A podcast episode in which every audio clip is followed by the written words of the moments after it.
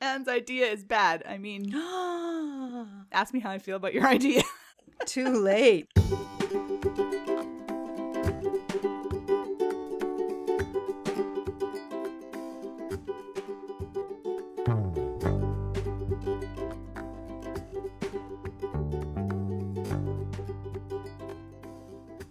So I think we should start this month with a big hunk of gratitude. We um we just had by which i mean liz just led this fantastic fundraiser on facebook which is our annual mod appreciation week. And so many of you really showed up. Now the folks listening to Cracked Cup uh, many of you are patrons already who are supporting us in a way that makes us sustainable but also really went over and boosted and helped with the mod fundraiser. Tell us tell us about it liz. How did it go well, it was initially an epic fail, which was terrifying because we are done having the ability to access grant funding because they only provide grant funding for the first two years. And so in the first few days, it was like a couple thousand dollars. And if it had continued in the trajectory it was in, we were going to have to lay people off, isn't the right word because they're not staff. but reduce service right That would eliminate the group pretty much because you can't run it on a volunteer basis because of the topic and the size of it. And also, it would have a massive impact on the mods. And so it was a hard couple days. As always, I took it really personally. I was like, I wrote my message wrong. what have i done I Admin told me not to make a wall of text, but I thought a wall of text with a graphic was enough. There's so many Unitarians, they love words. This wall of text, my Facebook to- post, way shorter than Anne's average sermon. I don't understand why Way, this isn't working. way shorter. and then I realized it wasn't getting in front of people, that the Facebook algorithm had buried it, which is always a fight. That was really hard this time because the stakes weren't my own personal failure. I was failing other people. My brain did freeze like Monday and Tuesday when it was going really badly. It was very hard. Mm-hmm. And there's a technique. Instead of habitating in the middle of the pain of the failure, mm-hmm. I think about it like it's a story. And a story that is so and so succeeded, and then they did this, and they succeeded, and they did this, and they succeeded is a boring story. So I try to zoom out and I say, okay, you're the hero and you're battling the really difficult situation. And then when everything seems very bleak, you fight back and then and blah, blah, blah. And then it's an even more amazing story. And I've used this since I was a child for all kinds of bad things. Right, right. The coaching program I'm taking, one of the things is to um to take on a stance in a difficult moment and yell, "Bring it on!" and it's like you're running headlong into the issue. And it does help you unfreeze your brain because it kind of pulls you out of the immediate pain a little bit and gives you a little bit of perspective. Mm-hmm. That and the war in Ukraine were the main Right, that little bit of me perspective. this Jeez. week. What we did was when we realized people weren't seeing it, and then a whole bunch of people started to say, This is the first I've heard of it, three posts in. And when we realized that, one of the things we did was in our Let's Fight the Facebook Overlords, they can't tell you that you can't donate to this if you don't want to, which had a picture of a kitten and had anger and had screwing over Facebook, which are three things that people like online And had a question. and had a question. Oh, that's right. One of my posts had a question, and Facebook is trying to promote questions more. And so then the the Let's Game the Algorithm post had a question, a kitten, outrage, and screwing over Facebook. And I asked people if they if this was the first they'd heard of it to say first in the comments. And so then a whole bunch of people who aren't the usual Liz circle commented on it. In the end, the- people are still donating even though we've shut things down, which is really lovely. Nice. And we're at, I think, $26,000 this morning, which is oh. wonderful. Which is like 800,000 in Canadian dollars, right? it translates into about $80 a day, and it's three or four hours of work. So, Nice. Not taking into account the 24 7 call situation. so, it's not entirely paying a person like you would pay an employee, but it is so much better than what it mm-hmm. has been historically. Um, and so that is very exciting because normally moderating is done by volunteers, but normally moderating doesn't ask nearly what we ask of people. And so being able to con- compensate people makes me feel like I'm not taking advantage of people and ruining their lives. And Right. people were happy to do it. Like if everyone pitches in $5, we've got more than enough, which is what most people did. Some people did 20, a few people did 100, which was really wonderful. And in the end, we're now sustaining the group with the people in the group instead of with funding or whatever, which is really nice. nice. And which maintains its independence because when you have a group that is funded by the grant of a religious body, the UU funding panel has been magnificent about total independence. We do what we want. Right. If you have to be funded by a religious body, that's the one you That's want. That's the one you want. yeah, they've had they've had nothing to do with directing anything like Right. that. They've been amazing. But it's still nice to have a thing funded by the people in it. You know what I want to notice is that in church life, we tend to do things the same way for a hundred years until mm. they break. But we usually wait until they've been broken for a while. So we have like squashed our souls in the process of, oh, but we're just trying harder at the old thing and the old thing. And the thing I'm learning hanging out with you here in this online space is that what works in one fundraiser three months later might not work in the next They one changed the algorithm. because they changed the algorithm and i think that's such a good message for all of us is that do not trust that the algorithm stays the same No, society's algorithms are changing. I've been Oh, watching history rapidly. and viewed from a historical lens, this will appear to be the collapse of a society. Everything's changing so fast. And who knows what will happen, but we're like in the middle of what someone will say the blah blah age, revolution, fall of the yada yada. Mm-hmm. And if even you and I's society would even measure as its own society, it might be considered part of the fall of the British Empire. I don't know. this concept that i've been trying to understand for myself and it came after reading the book braiding sweetgrass and what i was thinking about is how we talk about the seventh uu principle the interdependent web of all existence of which we are a part. Mm-hmm. And if i ask you to just close your eyes and imagine the interdependent web of all existence as an actual web okay got an image? Mm-hmm. Yep. where are you in the web? In the center. exactly.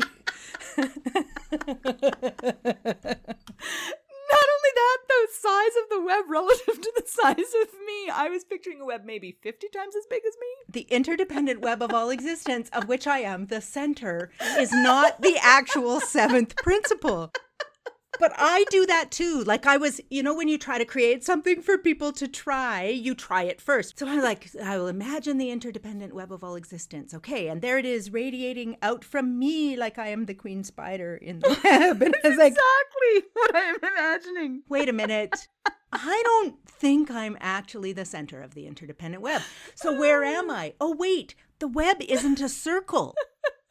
It's like endless. And that's back to that ah. early religious concept that I could never wrap my head around, right? No beginning, no end, no time, mm-hmm. no mm-hmm. something. The web is everything. And so I am in it somewhere, Infinitely small. but I am not it. Mm-hmm. And so trying to reimagine that, it takes a lot of pressure off. Like when you're thinking about this thing didn't go quite right, and I'm like, what have I done? It must be me. I suck. Instead of, hmm, now Facebook might be at the center of the interdependent web of existence, and it sucks. Um, but it is also our tool, right? So I wonder, like, what is the work we need to do to stop always putting ourselves in the center? Sometimes it's just remembering that. Oh, wait, hmm, I'm not in the center of the web. Well, and humans love to tell each other stories about how important they are. Like, you want to feel like you're crucially important, right? And I remember going to seminary and it was like changing lives to change the world. And part of the work of seminary is to make you feel like the call is very important and Unitarian Universalism is very important. When I left that and started hanging out in online spaces and other types of community and was very intentional about not all UUs all the time, I had a very strong sense of not only are we not the thing that will change the world, we're an infinitesimally small part of. Like, we can have a big effect from the perspective of a couple of people that we are helping. Right. But from the perspective of the big picture, I'm way less important than I thought I was, which means I can have a nap, which ironically made me much more effective. And I think we put ourselves in that position because we overestimate how important we are. oh, wait, wait, the world can go on without me.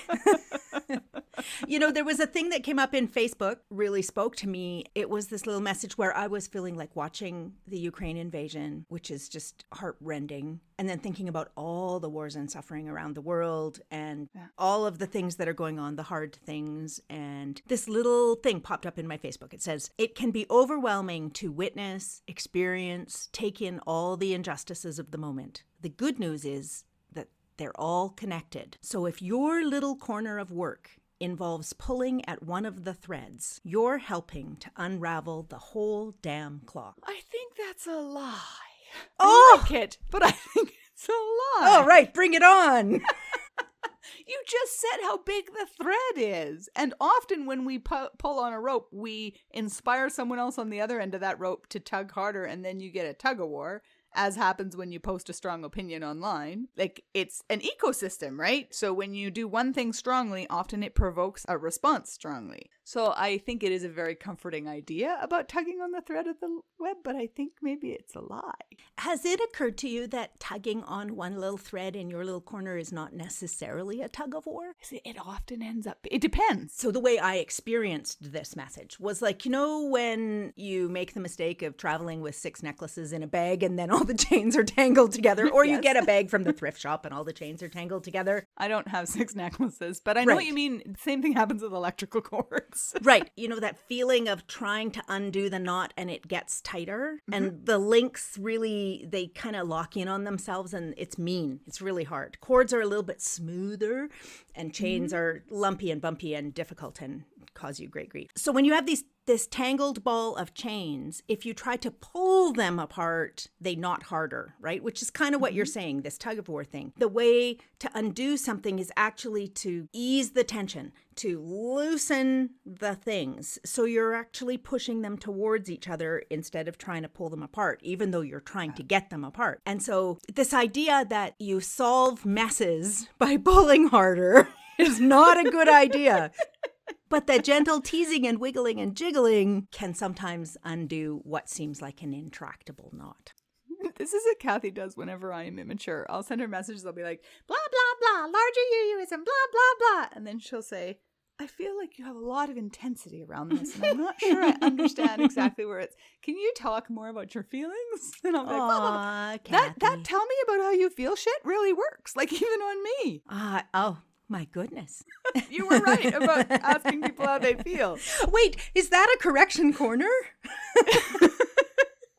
Anne and I were talking about how we want to have more corners. This is a spot where we would really appreciate listener feedback. We want to have like segments so that it's not just one long rambling conversation about whatever. Not that we couldn't ramble for hours. Yeah, I'd like to have an advice corner, but nobody ever asks me for advice, so we're going to need to have unsolicited advice corner. No, let, no, let's be brave about that. If you would like advice from Anne or Liz, or Anne and Liz, send it to us. Send us your questions. we would love to tackle this together. Information about how in the show notes if you're not in the Facebook group. Yay. Um, yes. So I said we need more corners, and then you said corrections corner, which I totally forgot corrections corner was a thing. So if you are newer to the podcast, in the beginning, Liz said, you know, cool podcasts have these things like little corners, and it's like they have a thing where they say, "Oh, if this is corrections corner." So we ca- we had corrections corner at the beginning because UUs love to correct one another. but also, we wanted to model making mistakes and owning up to it. Corrections Corner. So we are reviving it in this moment to say, hmm, that thing where you thought that the feelings thing was only about me turns out it's about you too. Ah. Ha Yeah, people have not been sending in corrections for the podcast. That seems a little weird. Corrections Corner was something that spoke to us, and then clearly it has fallen off the list. All right, so any ideas for corners? People should send them in because there's not been enough correcting. How do they send them in, Liz? I'll put information in the show notes. Either if you're in the Patreon group, there's a Facebook group. If you're a patron, or if you very, very strongly would like to be in the group but don't have enough money to be a patron, contact me. Uh, otherwise, there's a. I'll put a link for how else you can contact us if you're not on Facebook or whatever. Awesome. And if all of that is too hard, just send your message directly to the Hysterical Society group and tag Liz and say, Liz, Liz, I have an idea. Because You know then what? everybody No. will know. That would be fun. Not going to appreciate us using her 140,000 person Facebook group as a messaging service to Liz. That's. I think it would be adorable. You do that, I'm going to have to have a long conversation with Kathy about how she feels about that. And we all know I'm not good at that. I think you're excellent at that. Don't do that, people. You can, there's a form on the website. I'll put a link in the information. oh, and I also wanted to say, speaking of the patron group, that we have now transitioned to Anwen doing the editing because we have enough support on Patreon for that. And I just need to tell everybody I am so grateful because I'm more than happy to spout off endlessly with Anne, but editing down what we have said to be remotely coherent and not endlessly boring and didactic is so many hours of work. And Anwen is doing it now. And I am so grateful to all of the patrons for getting me out of that cage. And now the podcast can last forever because it was teetering on the edge before. Want to know a fun aside about now that Anwen is uh, editing the podcast? Yes. So, one of Anwen's tools is that when there is a transition that is not smooth and she is helping us transition with a tone, the tone that plays, the chime, Uh-huh. my dog thinks is the doorbell. and you know what my dog does when the doorbell rings? Loses her mind. so if I am listening to the podcast, I must either listen to it with earphones on or I must hold on to the dog's collar and soothe her and say, no, no, it's in the phone. It's in the phone. Bad noise is in the phone. All right. Chime.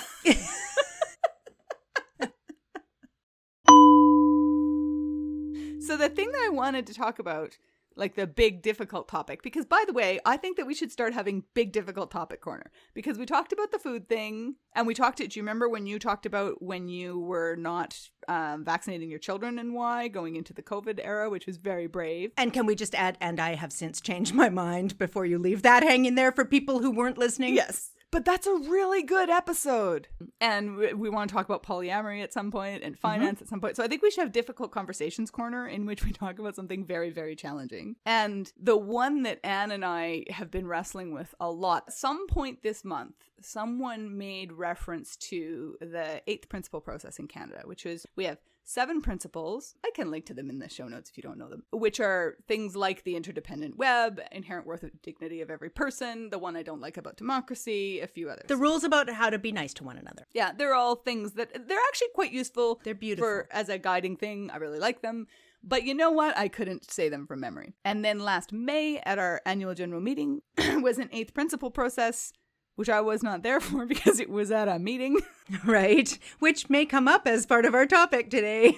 okay, you sum up this part because you were there. So, I like just the grand overview is that for many years there has been conversation in Unitarian Universalist circles about adding an eighth principle about anti racism and other oppressions. Mm-hmm. And there are different versions of it. It started in the States, it's come to Canada. There was a different Canadian version proposed in a report to the May annual meeting last year. So, this report was delivered at the meeting that they would like people to consider the idea of adopting this eighth principle. This was not a motion on the floor, it was just an invitation in a report, important report about the state of racism and anti racism in our congregations. So the invitation was there to learn about research, and then hopefully someone, some group of people would bring a motion to the floor next year or a year later or something to vote on the eighth principle. But somebody from the floor said, Why can't we vote now? Long story short, there was a vote. It was actually against our governance model. Like they broke the rules in the governance model. Because the people voting are voting on behalf of congregations and they don't necessarily know what their congregation would want them to vote.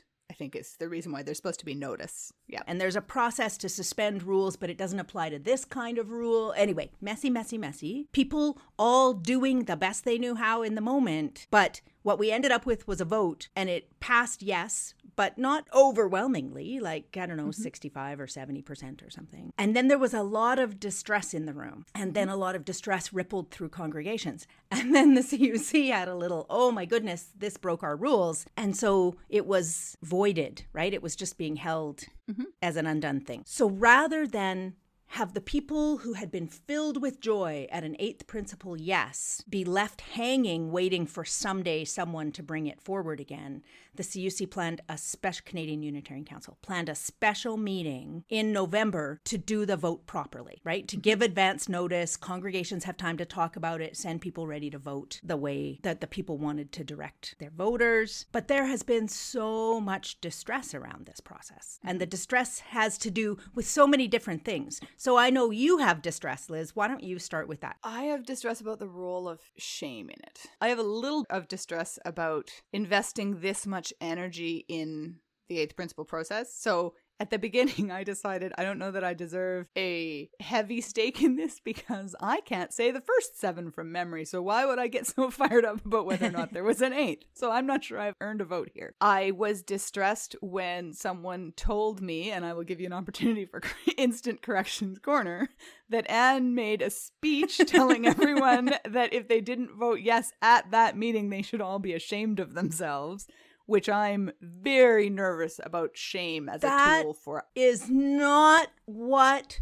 I said. Right. I'm also distressed by how your words mutated by the time they got to me, which was not a long trail and was not an unreliable people trail. so why don't you correct it? So when I was given the opportunity to speak at that meeting where the surprise vote happened, I was speaking about how this may feel new to some of you because you didn't know that it was coming, but it is not new in our work and in our agenda and in our national programming or in our congregations. So we've been talking about this, which is kind of one of the key problems here. Talk, talk, talk, talk, talk. We've been talking about this for years in one way or another. It might be directly as an eighth principle, might be adjacent, like talking about truth and reconciliation, talking about racism, talking about all these important things that fit under the eighth principle. And just trying to say that it doesn't have to be perfect in this moment. What we're doing is affirming something in the world and saying to people, we hear you. And so, so one of the great arguments that comes up is, oh, this stuff is covered under the first seven principles. Mm-hmm. And recognizing that, like Liz, many of the people cannot list them. and yep. the thing is, when marginalized folks in our congregation say, well, that's great. It may be technically covered under the first seven principles, but that's not working. I'm experiencing harm. We need something explicit. It's hard not to listen to that. Okay. But if it didn't work to cover it under the first seven, adding more of the same thing, it seems to me like more talking, more meeting, and more resolutions. The idea is that it's not the same thing. It's that it's a specific, separate thing. And I didn't study it. I wasn't part of the study group, and I'm not a person of color, so I would not vote against that. They said this is the thing they want to do. Right. I feel like were I to stand in the way, I'd need to be way more educated about their experience. And one of my principles that is way more important than what I thought about the eighth principle is when someone's tackling a thing, stay the hell out of the way, unless you want to make that your thing that you invest a whole bunch in. Right. And then you would have a voice. So you don't make trouble. You don't make trouble for the sake of making trouble. Nope, I had nothing to do with it. It was also there was a time management situation because much of the process for it was occurring in November, and so my options were attend a bunch of meetings about these principles or run the fundraiser for Flaming Chalice International, which would have a meaningful impact on development work in Africa led by African people. Aww. And so I, A, am not sure I'd be useful in a meeting anyway, and B, it's clear to me which one of those is is a better use of a Liz. You were taking an eighth principle action. Mm-hmm. You were doing eighth principle work. Oh yeah, my issue is not with anti-racism. My issue is with channeling our efforts for change into more discussion and resolutions. Right. So I don't want to dodge the question you asked me, which is what did you say? You did dodge it. No, no, it's a story. I have a story. Okay. okay. So I was speaking about how even though this may be messy or not perfect, like trust your gut, trust your heart. What does your congregation believe in? Does it stand mm-hmm. behind anti racism. So that's the nice speech I was trying to give until my microphone was cut off by someone who thought that I wasn't allowed to speak because I wasn't a delegate, but ministers are allowed to speak. So there I am. Okay, true confessions, a seething ball of anger. just like mm, cut me off. Of course you cut me off. Later in the meeting, our executive director Vyda Ng, who recognized that uh, that was a mistake. It's very dangerous to cut Anne off, says Vita. I believe that Reverend Anne um, was cut off incorrectly. And if you would like to complete your thought, we would like to give you that opportunity. But you had a bunch of new thoughts by that point. I was a seething ball of anger, mm. right? Mm. I'm sitting in the center of my web in my little pocket of stewing resentment, not my highest, best, calmest self. Right? Not in the middle of my beautiful speech that was flowing from some meaningful place in my heart, she says, hopefully. I'm mad and I'm resentful. And now my microphone is turned on. mad, resentful with microphone. Story of Twitter uh oh. And I want to say, I still stand 100% behind the sentence that I am about to tell you that I said. But it was not interpreted in the way that I meant it, partly probably because it was pushed out through clenched teeth, right? Hmm. I said, if we vote no in this moment, I don't know how we recover from that. Mm. And what people heard was there is no answer other than yes. Or they heard you should be ashamed of yourself if you don't vote yes in this moment. Mm-hmm. And that is not what I meant. What I meant was in a moment when the opportunity to hear marginalized people and respond graciously is handed to you, if it's not going to harm you to do this thing, not in a substantial, like life threatening kind of way, mm-hmm. yes is the answer. Yeah. Because that's the caring answer. That's the kind answer. Recognizing you're right. You know something I don't know, mm-hmm. and I need to listen. And we've talked for decades about why Canadian congregations are predominantly white and mm-hmm. don't necessarily mirror the communities that they're in. If you have some kind of disability, if you have economic challenges, if you are a marginalized person because of your race or your identity or your location or your story, there are barriers to inclusion in our congregation. Mm-hmm. And so we need to be listening to people. So when I said, if we vote no, if we vote no in this moment, when the vote is on the table, I don't know how we come back from this. Hmm. I meant this is a moment in history where we're going to have to explain generations later in some beautiful book somebody writes why we voted no. And I can't come up with a good reason. I think one of the things that people brought up that was a concern with the eighth principle was lifting up anti racism as opposed to saying we are accountably dismantling oppression, that this one in particular is more important than the others. I think that's one of the things people brought up. I strongly empathize with what you just said, and I mm-hmm. strongly empathize with the people who said these are the reasons that we have concerns. What my concern is with is how strong the sentiment was of can you believe that there are some people who aren't voting for this? Those racists Right. should be ashamed of themselves. And it's not that i would argue i'm not racist. I think we're all racist and i don't have good evidence for me being less racist than most. That is not my issue. My issue is with imagining people who disagree with us in a very simplistic way think that's dangerous I want to, I actually want to talk about some of the reasons people voted no. oh, okay In November, Canadian Unitarian Universalists voted yes to an eighth principle. We now have eight principles. We're only a tiny, politely bit smug about that. The principle has changed. Uh, in the May meeting, it shifted because from feedback, the principle ended up being individual and communal action that accountably dismantles racism and systemic barriers to full inclusion in ourselves and in our institutions. We had a 95% yes vote. Wow That is not 95% of individuals. That is 95% of the delegates voting on behalf of their congregations, okay? Right. So, for instance, at Westwood, uh, it was not, it was a yes. We sent two delegates to vote yes, but it was a scant yes. It wasn't a big yes. So, when we say that there's a 95% yes vote, that doesn't mean that 95% of Canadians, Right. Canadian UUs voted yes. because our democracy is all messed up and ironically designed in such a way as to disenfranchise the minorities. Continue. And that's one of the things that has come out of this process is that if our governance models are barriers to inclusion and if they play into favoritism for different cultures or different ways of experience experiencing governance or silencing the minority by their very nature. right or be having the power to turn off my microphone Oops. um sorry it's just me being cheeky There's also a barrier to entry in that that process, there's a reason I didn't attend,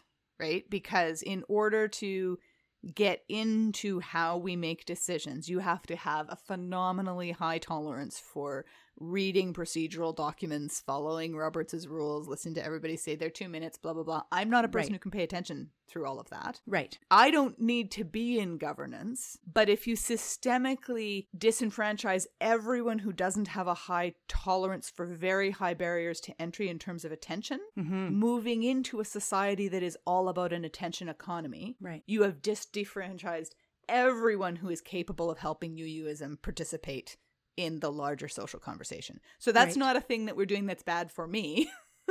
But Mhm. by systematically shutting out everyone who fits my profile, I think we've really damaged our ability to reach out in the world. The same way we've talked about barrier to entry for marginalized people, I often will hear from ministers when they're talking about something, well, but my congregants haven't done the work, right? So they didn't come to this conversation about racism having done the work, or they didn't come to this conversation about ability having done the work, and then the disabled people have to educate them or the allies or whatever. And I understand why people say that because it mm-hmm. can be exhausting, particularly if it's someone from a marginalized population having that conversation over and over again. But people don't have that kind of time. It's like the guy telling you as a single mother that you should be on the board. Like, if we say everybody needs to have done all this to become a part of the anti such and such conversation, we've definitely shut out people like me, but we've also shut out anyone who has to do a job and raise kids or who has multiple jobs or and these are usually people of the groups that we're actually trying to involve. And this is of particular concern to me this month because I participated in a polyamory forum and you could mm-hmm. see the fallout from the pain of having led the eighth principle conversations where in my understanding and I was not there sometimes people said some really hurtful things. And so the people were trying, who led it, were trying to set it up in such a way that people wouldn't say hurtful things to polyamorous people. Mm-hmm. And it was five hours of pre reading and 27 minutes of introduction to try and set it up so that people couldn't say hurtful things. And I was left feeling like I don't want the conversation about inclusivity of polyamorous people to only be accessible to people who can and are willing mm-hmm. to do five hours of pre work and then 27 minutes of setting up the conversation when we have it. Like, right. It's like if I want to do a mail out from the church and instead of putting stamps on the envelopes, I say, I'm sending this newsletter only to people who are willing to walk through the church to the church in the middle of winter. Now it's three people, right? It wasn't worth the cost of savings on the stamps. Many of our processes have a big information load and then very little like gentle mm-hmm. learning mm-hmm. and productive interaction. I wonder what would it take to make gatherings attractive to people and useful to people mm-hmm. and safer places that people want to be at? And I think that's a mm-hmm. lot of the work that you're trying to do with Mirth and Dignity, right? You're trying to find different ways for people to access life or information or ideas or it's stuff. certainly the work I did this week. So this week I did the very thing that pisses me off when it's done at the meeting, I had a wall of text in my fundraiser thing. And just that's too high of a barrier to entry, right? That was a three yeah. minute read. That was a too long of a read. It got completely buried. Maybe the reason I'm so passionate about we need to pay the postage, whatever the postage is, we need to pay right. the postage so that people can right. see what we're trying to say, is because my work is so tangibly, if you don't pay the postage, you're done.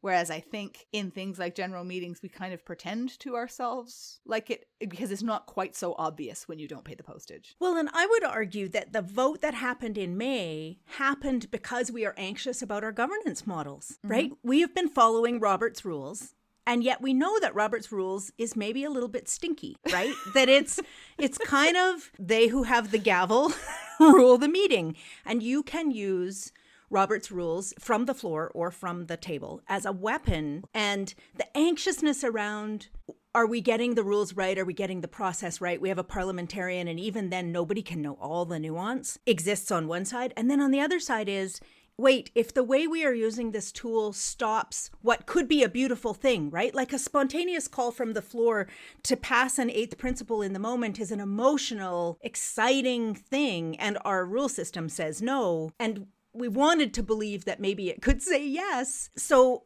I would say that underneath that is a recognition that our governance model isn't entirely inclusive. There's a real irony to the moment when someone says, with regards to the motion whether or not to dismantle systems that traditionally oppress people, we have a mover and then we have a seconder, and if we have a such and such majority and everybody gets a two minute thing, blah, blah, blah, blah, blah. That whole picture as a demonstration of the systems, I guess, that we need to dismantle. So it is simultaneously funny and also a call to action. Funny might be the wrong word. Funny peculiar, not funny, haha a little bit funny, haha, and just a little. yeah, bad funny. It's a dark humor. You um, you need to understand the rules to get away with breaking the rules, right? To manipulate the rules, but also if you are naive to the rules, you can ask a question that nobody would think to ask, which throws people into a oh, I don't know what to do with this moment. I just want to come back to I think all the people in the room were doing the best thing they could in the moment, the best they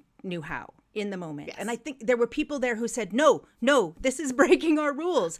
and not, we don't want to do this, but we want to do this right. Like, we don't want to screw it up. There's a piece about exhaustion too. So, for those of you who don't know how I met Anne, it was during response time in our congregation, which response time in our congregation at the time, like response time in all small congregations, was supposed to be about the sermon, but was a time when anyone aired any grievance that they had about anything remotely tangentially related Oh, to the sermon topic or anything that happened to them that week. So, uh, man made a thing about, I think we were talking about sexism, about how he wants women to have more of a voice, but every time he asks a woman to serve on the board of whatever it is, those women say no. So, what's he supposed to do? And Anne made this.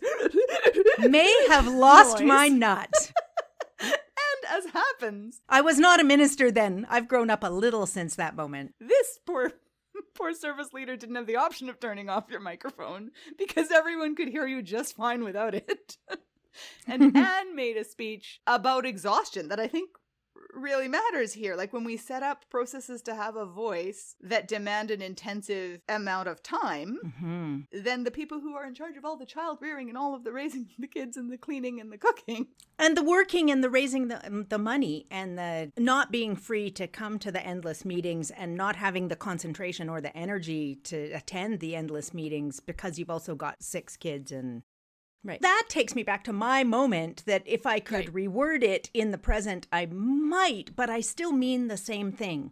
If the people who are experiencing harm in our congregations or barriers to inclusion are asking for something explicit to help us recognize that we have important work to do to take down those barriers. They should have a say, mm-hmm. and it should matter more than my say, mm-hmm. right? Because I'm not experiencing those same kind of barriers. So you said the reasons why people would vote for the eighth principle. What, in your understanding, is the reasons why people would vote against? This is where you're trying to trick me, right? No, this is where I think that the important part of a debate or a discussion is for each person to be able to articulately describe the other person's perspective. Well, and I think it matters to feel heard, even if you're mm-hmm. disagreeing with someone, right? Like when Kathy says, How do you feel about? So I could make you a whole list of why people thought we should vote no or shouldn't have an eighth principle. I'm going to munch them together. One is they were resistant to the process because it didn't actually follow the Roberts Rules of Order and they wanted it to be a clean, undisputable process, right? Let's just do it right within the rule system. And I cannot imagine being a delegate in charge of voting in that situation because your job is to do what your congregation would have wanted. And I legit would have had no idea what my congregation would So that's interesting because that's not okay. Here's me saying a snarky thing. You got one bullet point into the other perspective. I can do it. No, no, this is snarky. the different.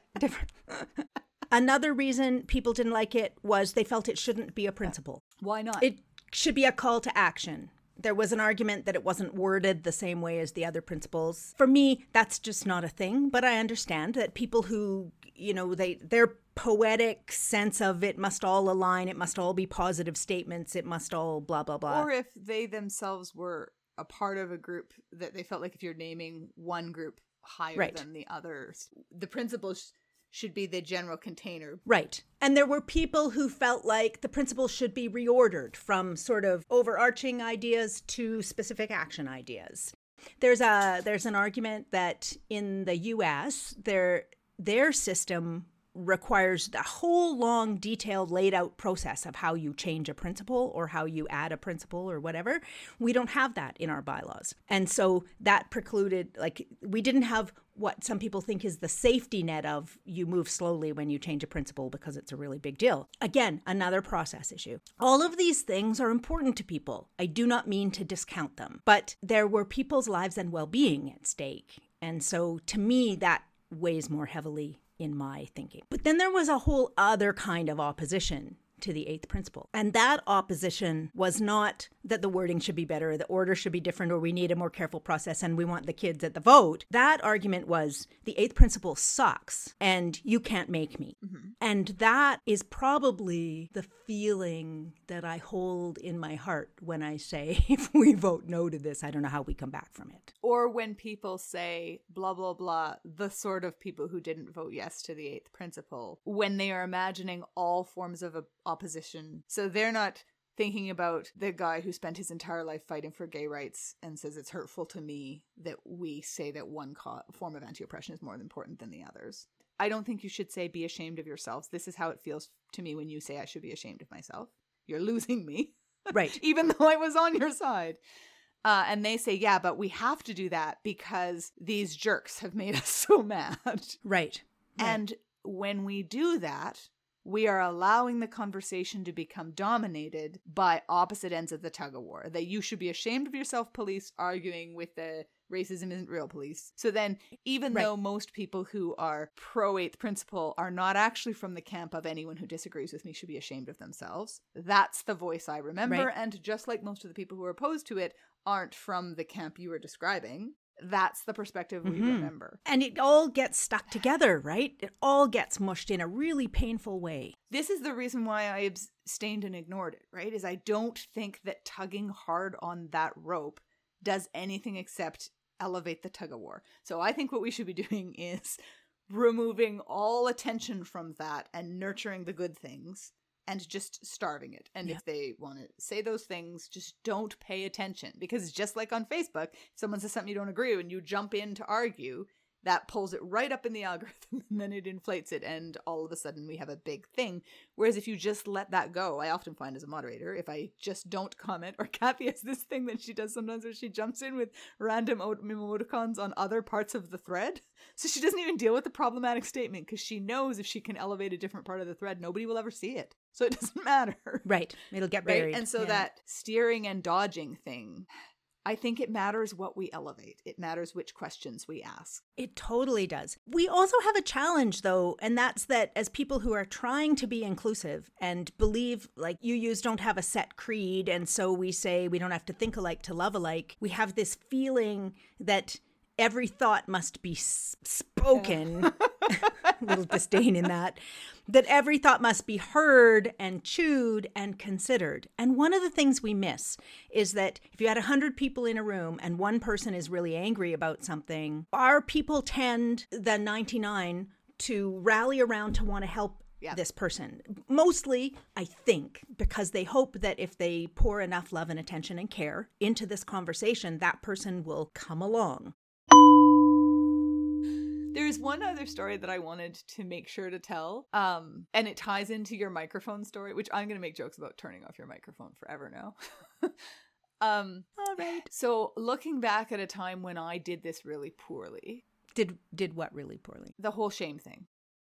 So there was a our minister of education in Saskatchewan was waging an attack on the inclusion of indigenous content in our curriculum. So a while ago, the We Are All Treaty People office made a curriculum that is really neat. So when I went through, we taught history, which is white history, and literature, which is white literature, and food, which is white food. And then in grade 11, you could take Indigenous studies where they told you about Indigenous people and why we should all feel guilty. And then out you went into the world with not particularly equipped for anything. Watching my children in kindergarten, they start with history and they say, This is European history and this is what was going on in North, what we call North America now at that time. And when they go to food, they're like, And this is bannock and this is bread. And everybody has some kind of fried dough in their culture. Let's look at all of them. And so on and so forth. And when they're, and then they just teach about your own cultural perspective and they teach about newcomers to Canada and they just weave it in with everything. And sometimes when people like me hear about this, and this was my response, is I think, oh, you're teaching my seven year old to feel guilty about residential schools, which is not at all what they're doing. Residential schools aren't coming up in Right. the unit on this is what we all eat. There comes a point, like when they're Right. teaching about World War II, and when they're that they also talk about residential schools. It's not hidden, but it's age appropriate. So it's just a matter of not centering the white perspective, and it's bled all the way through Mhm. the curriculum. The Minister of Education on the floor of the House of Commons said, my grade 8 child was told that as a white person he should feel ashamed of his heritage and it counted less or blah blah blah blah blah. And that white people the counted less is not a direct quote. White people are rapers and pillagers of the land is a direct quote. He was taught this in grade 8 it might have been grade 7 and she was using this as an argument for why that integrated curriculum should be removed and indigenous history should be taught separately which in my mind as a parent was a huge problem because that curriculum is awesome. It's really good it's also Right, kind of right. weird to be like, I'm mad at what my kid was taught. I'm very upset. I'm going to tell the whole legislature and use it as a curriculum. So, my kids got home and I said, Eric, she said that her kid was taught this, but that's not what you've learned. You've told me, blah, blah, blah, blah, blah. And Eric said, because he's very wise, if you don't like that she's using what her kid was taught as her lens, why are you using what I was taught as your lens? Why don't you go look up what the curriculum says? So I looked it up. It was like a page and a half long. It said none of the things that she said. And so, and it was really good. I was super proud of it ironically mm-hmm. i didn't write it but i grateful grateful's the right word for it and so i wrote a blog entry about she says this is in the curriculum. If her child was taught this, it wasn't, they weren't supposed to be taught this. And she should take it up with the teacher, not talk on the floor of the legislature.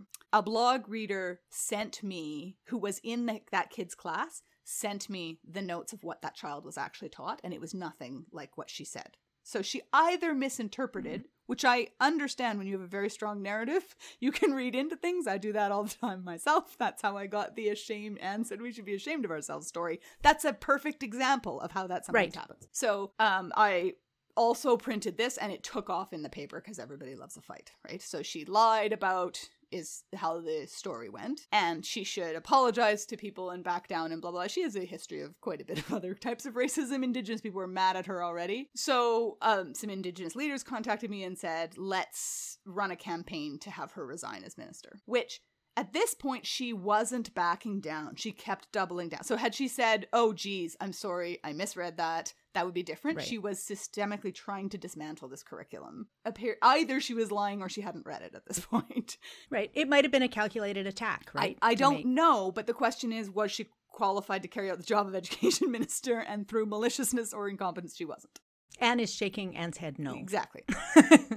thousands and thousands of people poured into this thing. I became the figurehead of it, partly because I'm a nice middle aged white lady, and partly because I was the one who had this piece broken on the blog. So everybody was interviewing me. At the same time, this ties into you with your angry microphone mm-hmm. thing. That was the week that I had had to leave the home because my marriage was breaking down. So all day long I was doing interviews with media and all evening I was in the freezing cold of November in Canada, all loading my stuff into the minivan and loading it into the apartment. So it was a very surreal week. So I was not at my best, just like you described. Mm-hmm. Mm-hmm. And when I would go on media, I remember vividly this one interview was at CBC Radio, and he said, How did you feel when you first heard her comments? And I didn't do that thing where I answer honestly, trust my gut, and be brave. Mm-hmm. Partially because I knew about all the wounded Indigenous people who were in the group backing me up, I imagined what they wanted me to say was shame based.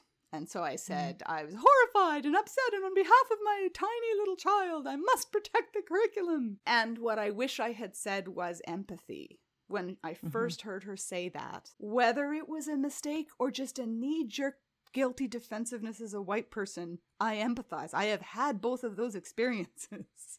And I want to live in a culture where you can make mistakes and walk them back. And I wish there was space yeah. for her to walk back that mistake. But it's now weeks later and she hasn't apologized. Right. She hasn't given up on attacking this curriculum. And this curriculum is how we're going to get to a society where that isn't people's knee jerk reaction. And so it isn't with self righteousness that I am leading this charge, she's making mistakes that I have myself made and may easily make again. Mm-hmm. It is because she can't do the job for whatever reason, and the curriculum is too important to let it go. And I wish I had said that, but because I was emotional and I was tired, I reverted to that shame thing. And so maybe when I'm so upset about the shame thing, part of it is because I know that's a mistake I revert to. I become shame based and self righteous if mm-hmm. I let myself get too exhausted. And part of the reason I have concern about this huge parliamentary process thing is I think sometimes that's unnecessary work. It's contributing to the exhaustion and yeah. makes that virtue signaling, shame based, we are all allies, da da da da problem worse. Well, and I just want to pick up that when we learn about trauma and how trauma affects us and roots in our bodies, not in our brains, but in our bodies, shame is one of the reactions. Mm. And so that whole idea about we will make mistakes, we're all going to make mistakes. I say it from the pulpit a lot. I try to say it in my everyday life a lot. We're all going to make mistakes. We will disappoint you. The question is, what do we do next? Mm-hmm. Can we walk it back? can we cry it out? Can we figure out a way to sort this out together? When you think about the eighth principle surprise vote in May last year, we were more than a year and a half into a pandemic. Mm. We were meeting online not in person. And although that makes it more accessible to people all around the country, it doesn't make for good connection and feeling. And we don't, you know, we can't sing together in a way that sets us together in a harmonious group. We can't really gel. Mm-hmm. In the ways that we do when we're in person. And so we all had a trauma, a collective trauma underneath all of this work. And then the the harm to marginalized people and the systemic barriers is also a collective trauma for those people and for people who are empathizing in a different way. And so, in that moment, none of us could be our best selves. We can try our hardest, but none of us could be our best selves. And so I'm coming to understand with some distance from it how what I said could be perceived as take this on as shame, but also how some people like I really didn't understand how you could look at that eighth principle and feel bad about it. And there are people who push back against the idea of accountability, like who's going to hold us accountable? Who's going to tell us what to do? Who's going to tell us the right thing? The thing is, when you've been in a year and a half of collective trauma around a pandemic where nobody knows what's going to happen next and There's we're also all a lot of energy around force there so and so made yeah. me wear my mask so and so's making me get vaccinated so and so's or so and so's making me stay home because they're unwilling to get vaccinated right right everybody right. feels forced to do things everybody has an opinion and experiences harm in some way in this moment so we're all coming to this moment not our 100% selves and isn't that true of us all the time like mm-hmm this is a great example that we can lift up. And people are so tired of the pandemic now that we like to pretend that it's not there, which is another kind of trauma. Yeah.